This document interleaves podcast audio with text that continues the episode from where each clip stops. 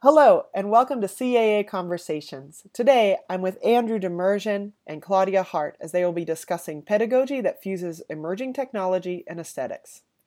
Drawing from conceptual art, experimental music, and computer science, Andrew Demirjian scrapes and remixes internet culture to create dense, rhythmic collages of sound and language.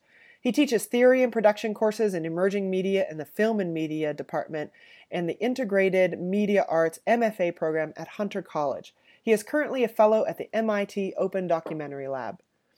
Claudia Hart has been active as an artist, curator, and critic since 1988. Her art consists of visual simulations of all kind, 3D imagery integrated into photography, multi-channel animation installations, performances, and sculptures using advanced production techniques such as rapid prototyping, CNC routing, and augmented reality custom apps. Her work deals with the issues of representation and the role of computer in shifting contemporary values about identity and the real, and the ideas about what's usually called the natural. Her project is to feminize the masculinist culture of technology by interjecting emotional subjectivity into the overly determined Cartesian world of digital design. Welcome. Thank you so much, Karen. Claudia, I saw your piece um, back at the old Eyebeam, and I know you've been working in augmented reality for a long time. To me, you're one of the pioneers of working in, in kind of interesting aesthetics in this area. And I'd love to start with just hearing your kind of thoughts about um, working in augmented reality into a curriculum. Is that something that you've been working on uh, in your teaching at all, how, and how you're handling that? Because that's something we're struggling with in uh, at Hunter? How do we bring that into our curriculum? Um, I I think um, I started a, a, different kind of pedagogic practice before augmented reality came into virtual reality, and now I've expanded that practice to include uh, virtual reality, meaning VR headset oriented work. And so I think it's part of a, lo- uh, a longer pedagogical arc, a kind of development that had to do with my um, artistic development in tandem with the, the technology developing, having a larger impact on culture, affecting the way people think, even. So, my pedagogy has been a process of research where I'm studying my students over a period of 23 or 4 years as I teach the simulation of the real. I'm saying this in broader terms because the app versus this app versus that app or software starts to be irrelevant when you look at these kind of larger um, social psychological shifts in culture that happen due to the technology we use. Um, so my pedagogy is involved in relation to that. And i also want to say that um, i have used this research as the basis of my work, and over the 24 years, the subject of my work became that which I just described to you.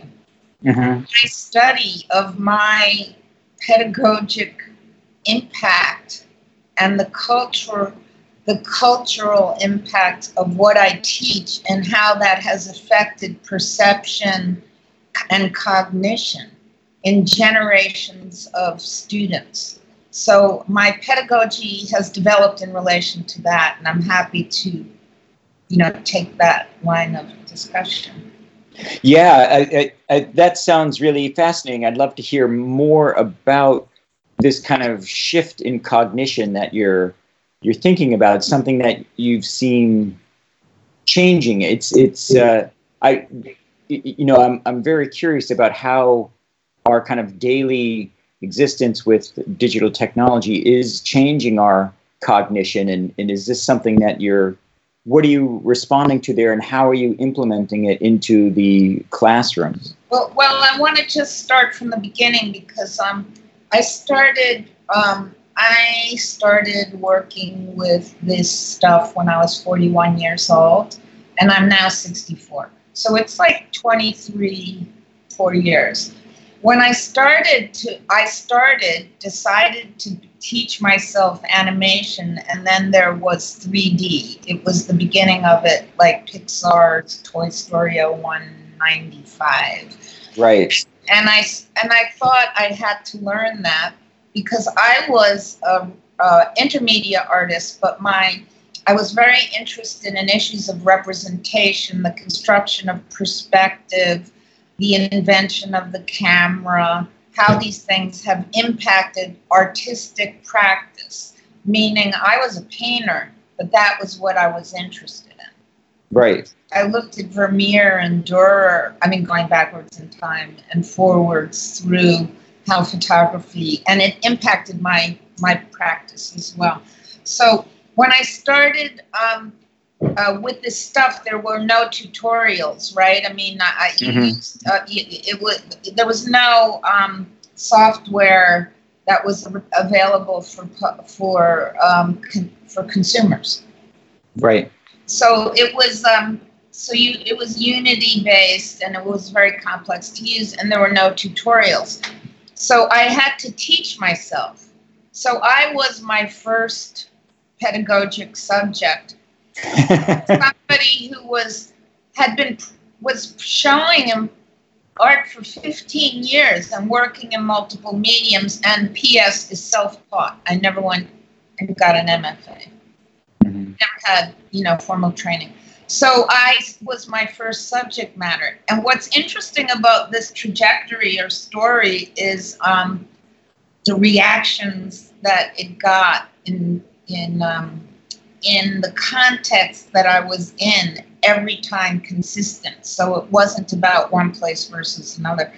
So what I did was I, I would make myself projects and I and I thought of each piece in the context, I was intermediate of a medium. Mm. Meaning, I'm making myself a kind of painting piece. It had subject matter, right? I dealt with, with thematic things. I'm right. making a sculpture now. I'm making an installation now. And I then taught myself uh, with clusters of, of skills that were based on studio practice. I was 41 years old, meaning, you know, supposedly too late to change my brain patterns.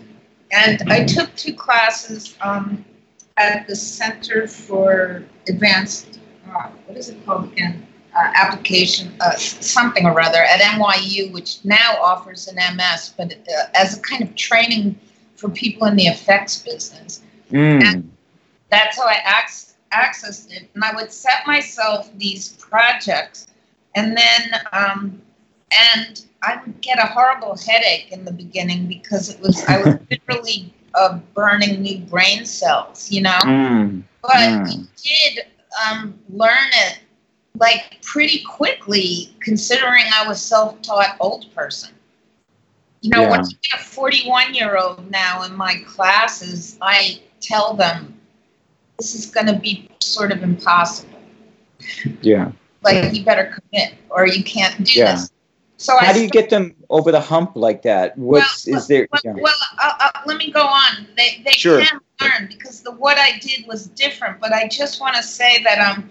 So I, I, I, based each thing on a studio practice, like clusters mm-hmm. of skills related to the physical world, the phenomenal world, and um, I, I started teaching well, I'm um, at Pratt Institute, and from that beginning, none of the people are there anymore. I think even one of them died, so I can speak honestly. But um, a friend of mine brought me in, Claudia Herbst Tate, because she had helped me with some Pratt in, uh, students for interns, and they said, "Wow, we learned more from you than we ever did." And so I was brought in to teach, and just that strategy of teaching, I was told, um, the, the and I got it myself. They thought it was dangerous. Hmm. In other words, going off of the industry pipeline rote way of memorization and right. skill clusters based on production uh, digital sweatshop model um, right. was considered um, socially threatening. Yeah. Culturally threatening. Right. So anyway, I want to say that this happened across the board when I introduced these uh, this way of teaching, even at the Art Institute, my mm-hmm. glorious institution, because there was it, there was already a, um, a way of teaching it within um, um, by adjunct professors. I was right. hired to do that and develop a course um, of, of teaching um, that was based on industry practice. So this is directly related to what you're yeah. asking me about. Right.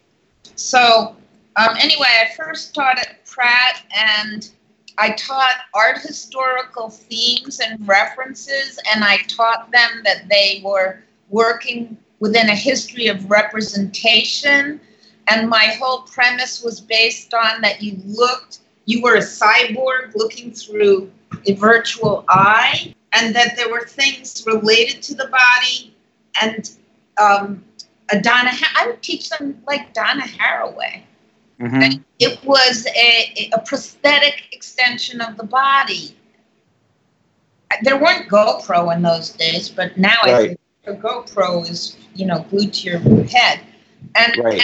and and what was astonishing was like the students and i i had them build perspective machines they had to reconstruct a vermeer and and reconstruct the vermeer um, camera obscura that he mm-hmm. used as a lens and then i taught them this is a hybrid of a perspective, five point perspective meets camera distortion.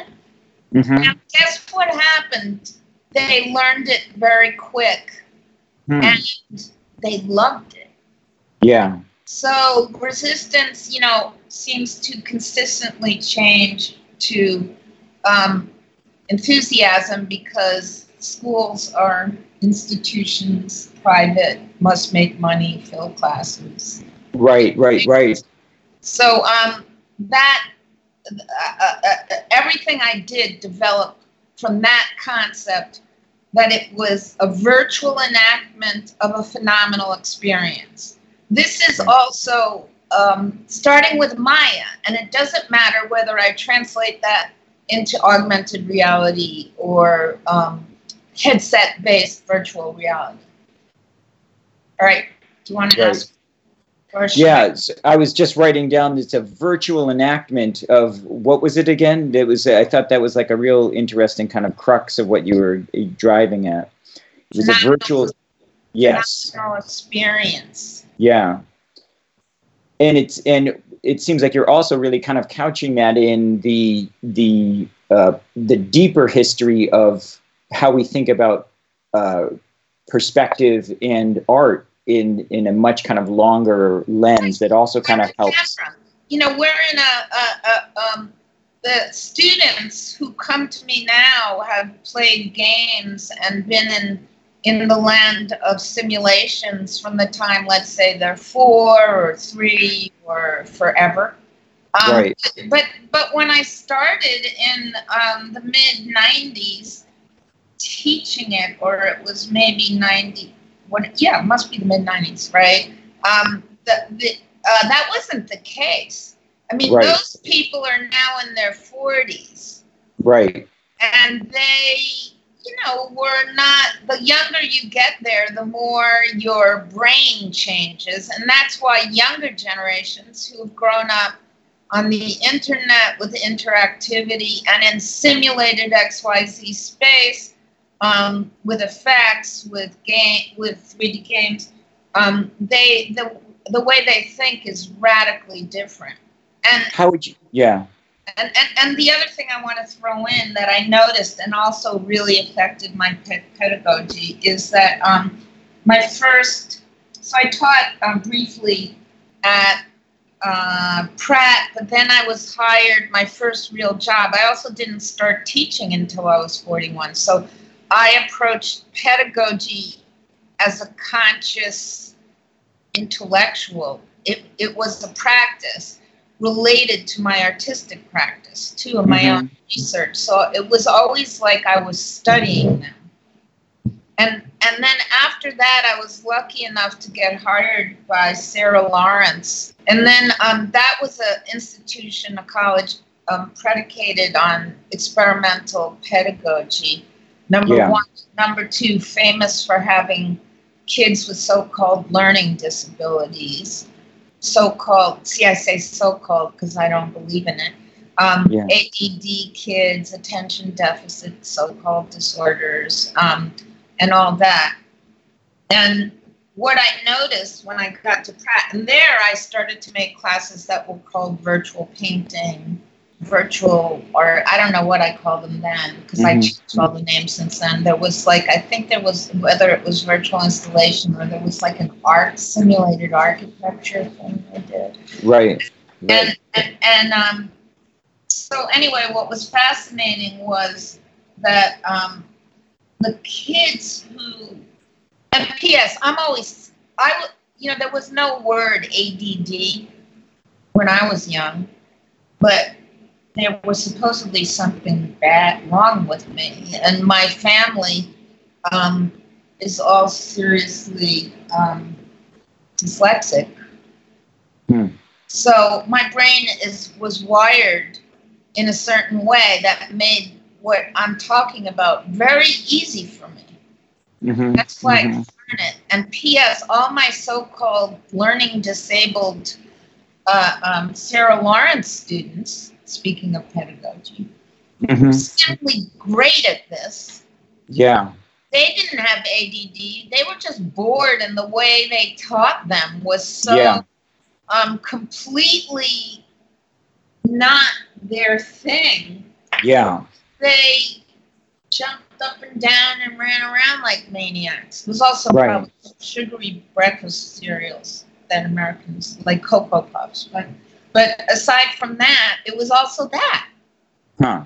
And the parents would say, "Oh my God, thank you, you saved my child." And I was like, "I didn't save your child," you know. But that's when I started to understand from my very beginning experience with experimental education, where I was given carte blanche.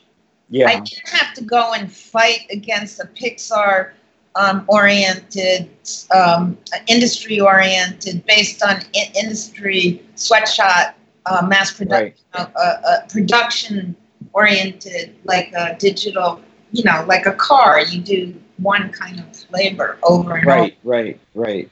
And, and so the way of teaching traditionally is not what I do. It's like intro to whatever, right? So you do first you do this menu set. First you teach mm-hmm. this. Yeah, yeah, yeah, yeah. Then yeah. you teach that in the intro class. You teach the easy menu set. Then you right, get right, yeah, yeah, harder menu set, the me- the medium menu set, right? And then the difficulter, and then yeah. the really hard menu set, and then you send them off to get a job. Yeah. And so what I found was my students, where I charged them to make art in a simulated studio environment, they learn so fast mm-hmm. and they're so inventive because I'm teaching them to improvise, and I am so, I do, I am contra tutorial.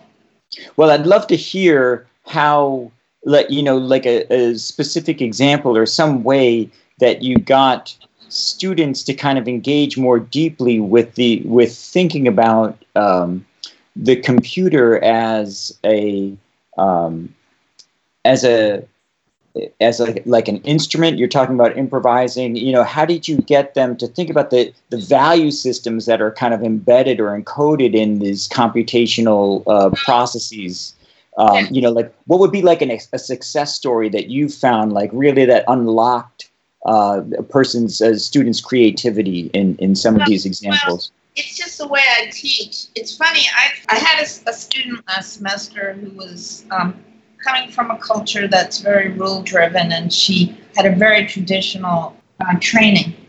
Mm-hmm. Um, the way I teach, which I'm about to tell you, was so anxiety provoking for her Wow. that I noticed she stopped coming. I mean, at SAIC, there's no grades. It's all, I always say, you know, it's like we grade you on attendance, and I will be rigorous about it.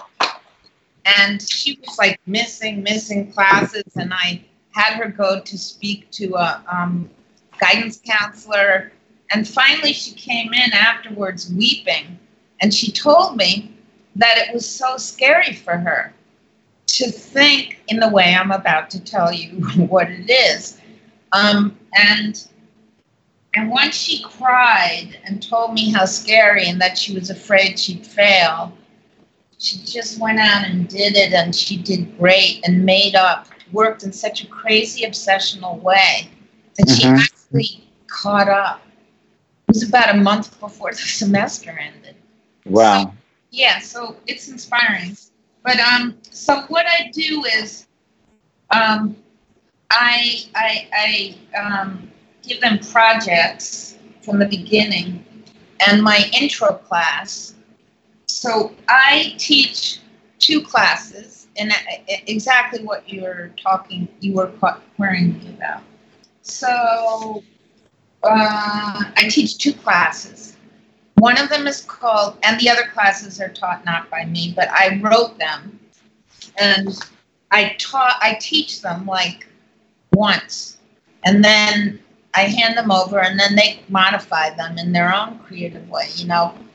But what I teach is Intro X3D and virtual installation, and what they are are virtual uh, Intro X3D, the basic course um, to teach 3D, which I is my research for my own artistic practice.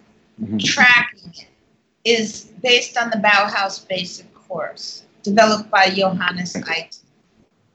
And I, Can I ask you real quick, just to sorry Yeah. to Claudia, when you're saying X3D, um, that uh, I think it would be good to clarify. It's experimental 3D. Is that correct? yes, and the whole program within the film, video, new media, animation department, the cluster of courses is called X3D.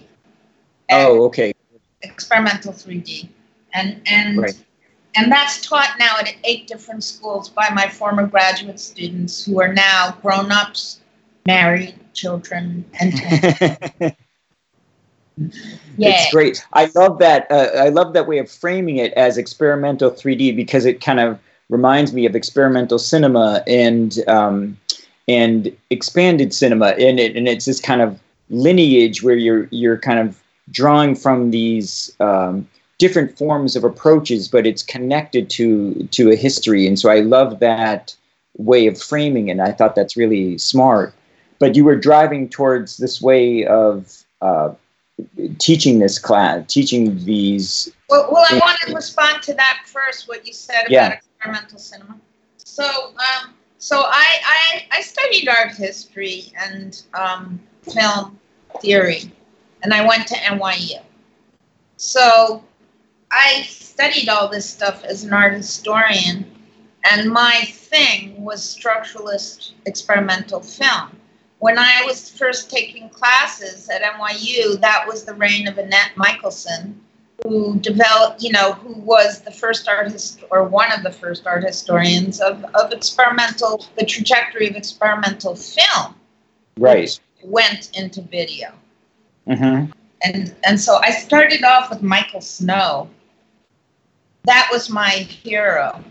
So Mhm. I was interested in the structuralist film. So the idea, and then video, and then the idea of deconstructing um, conceptually um, virtual simulation, which I consider post photography, meaning, you know, the photographic paradigm of capture is now, you know, in the toilet. And Mhm.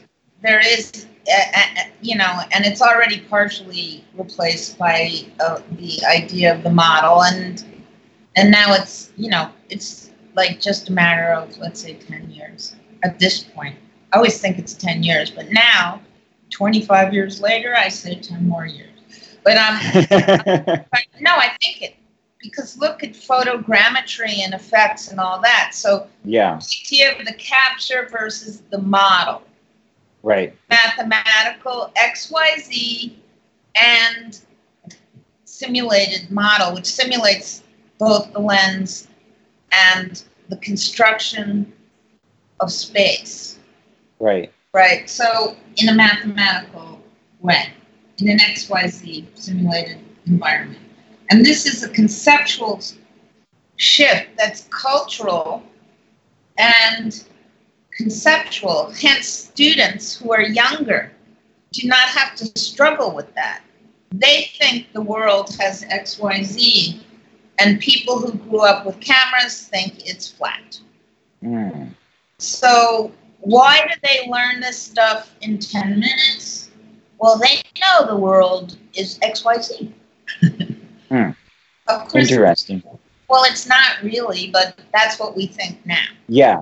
And so you feel like this is part of that cognitive shift that you were talking about is that it's a kind of different way of, you know, seeing the world or kind of understanding uh, the world as this kind of uh, more of like a game type model design framework than a, a two dimensional screen, flat screen kind of way of thinking, like from cinema and photography. screens.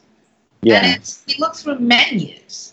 Mm-hmm. So I think the idea when you asked me how do I teach and how is it, you asked me something about cultural relativism. I think somewhere back there, but um, so we looked through screens previously. Now we look through a liminal gateway. A screen or a camera is a gateway, but nobody and and and, and structuralist filmmakers totally appreciated that and made work about it.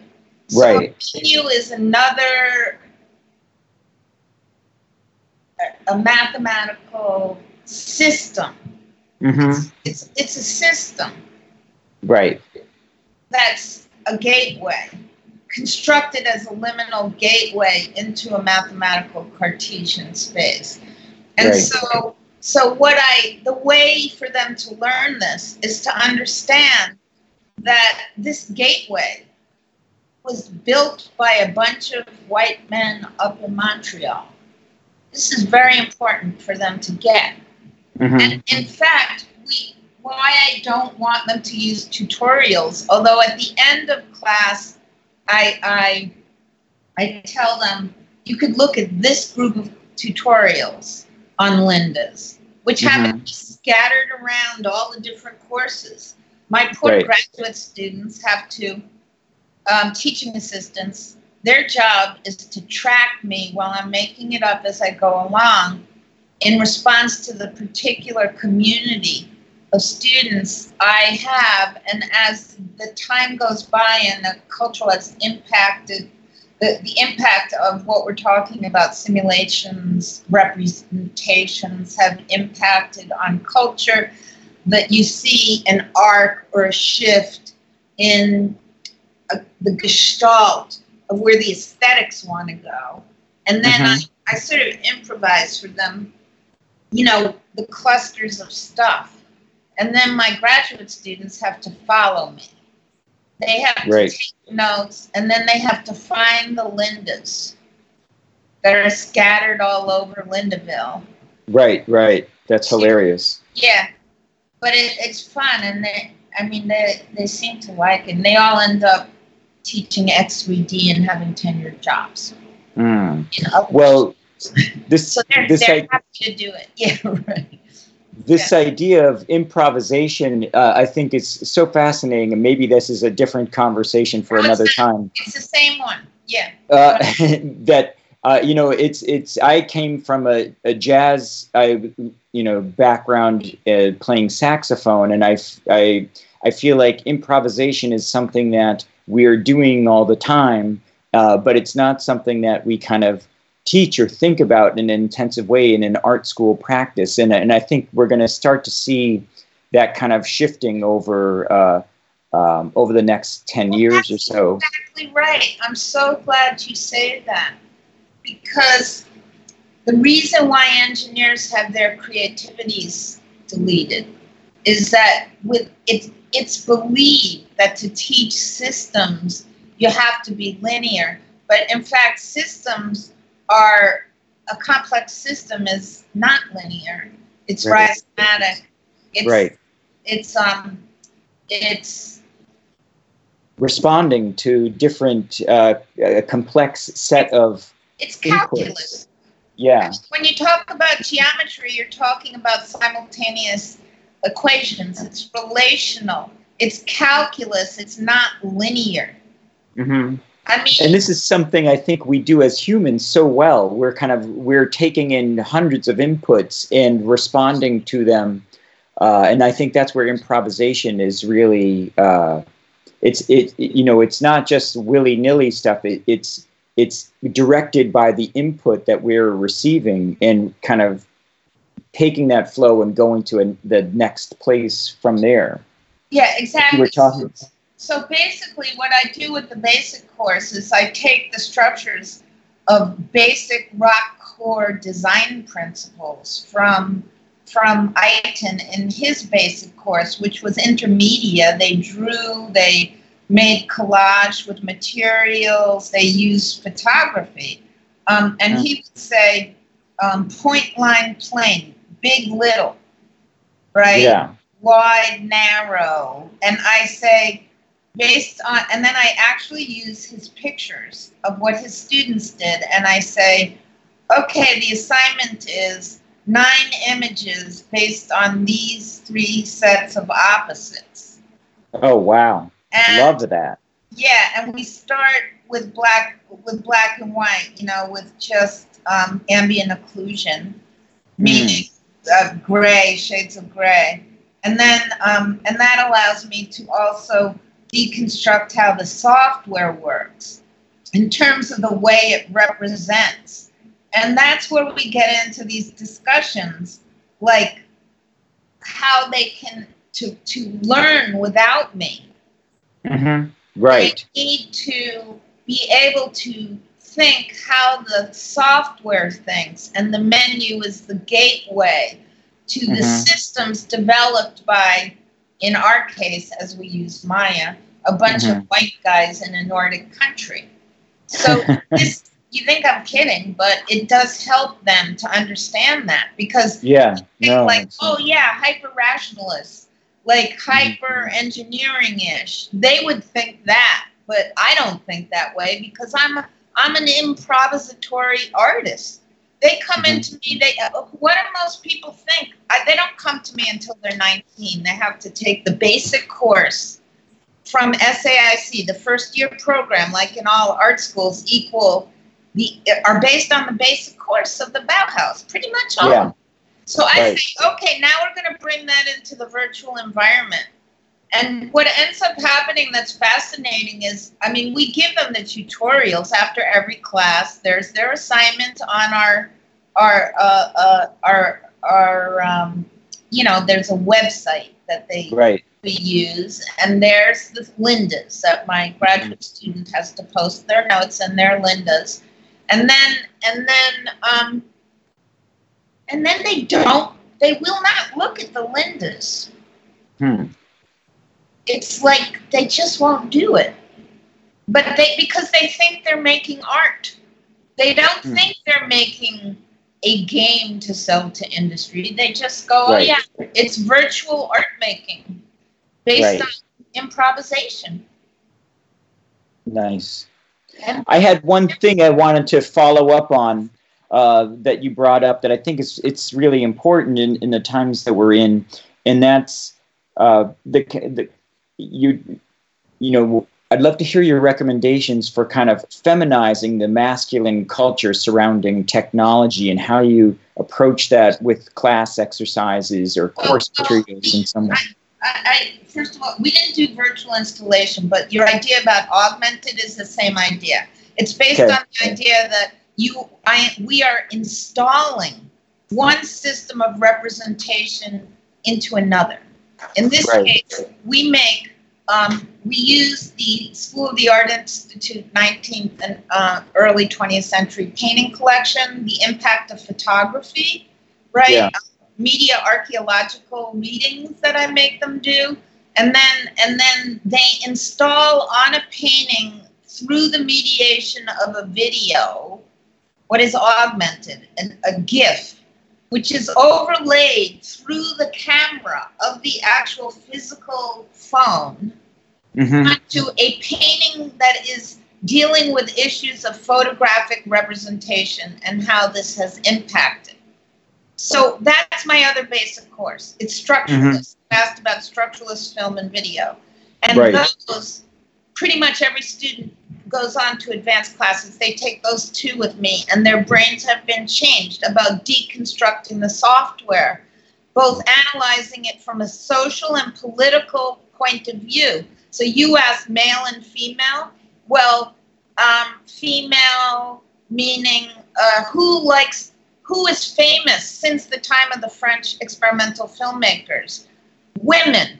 Feminist women have occupied that space with art making since the beginning of of uh, experimental film, pre pre at the beginning of film. You know, so what we're studying there is that because women have been excluded from the logocentric system and they tend to be very free in abandoning and rejecting logocentric overly determined system making. So I teach them how to hack it. Mm-hmm. And that's, in my mind, a feminist practice. Ah. How to hack the system, the logocentric patriarchal system, which is enforced in the administrations of all schools. Mm-hmm. All traditional pedagogic practices. Why did Johannes Itten get fired from the Bauhaus even?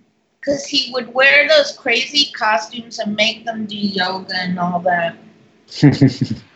and highlighting the kind of key, the not the key, but so many of the great uh, kind of feminist uh, uh, makers over the last, you know, 45 you know 40 years i guess that's this is also a you know such an important key uh, where they have models for the people that are kind of hacking the system, like you're talking about. That, sure, uh, I sit on the shoulders of Erica Beckman, who mm-hmm. is an experimental filmmaker who's now getting lauded and was sort of left out of the history of the David Salle people who were her peers and they all went to CalArts together.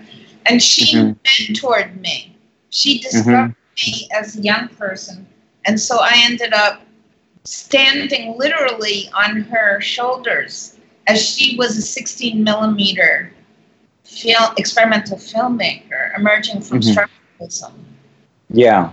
And um, anyway, you were asking what ends up happening, and this is a good closure about industry and education and pedagogy and design versus art, is that my students, because of this, are very formally inventive, opposed to people who are more industry pipeline trained. Um, and so, guess what happens? As you know, 8% of art students eight years later still make art. Most of them get jobs in design and industry, in visual, you know, based industries, and mine do too, very easily and before everybody else because their portfolios are really kick ass. So let's leave it there. Thank you so much for taking the time to share your thoughts with us.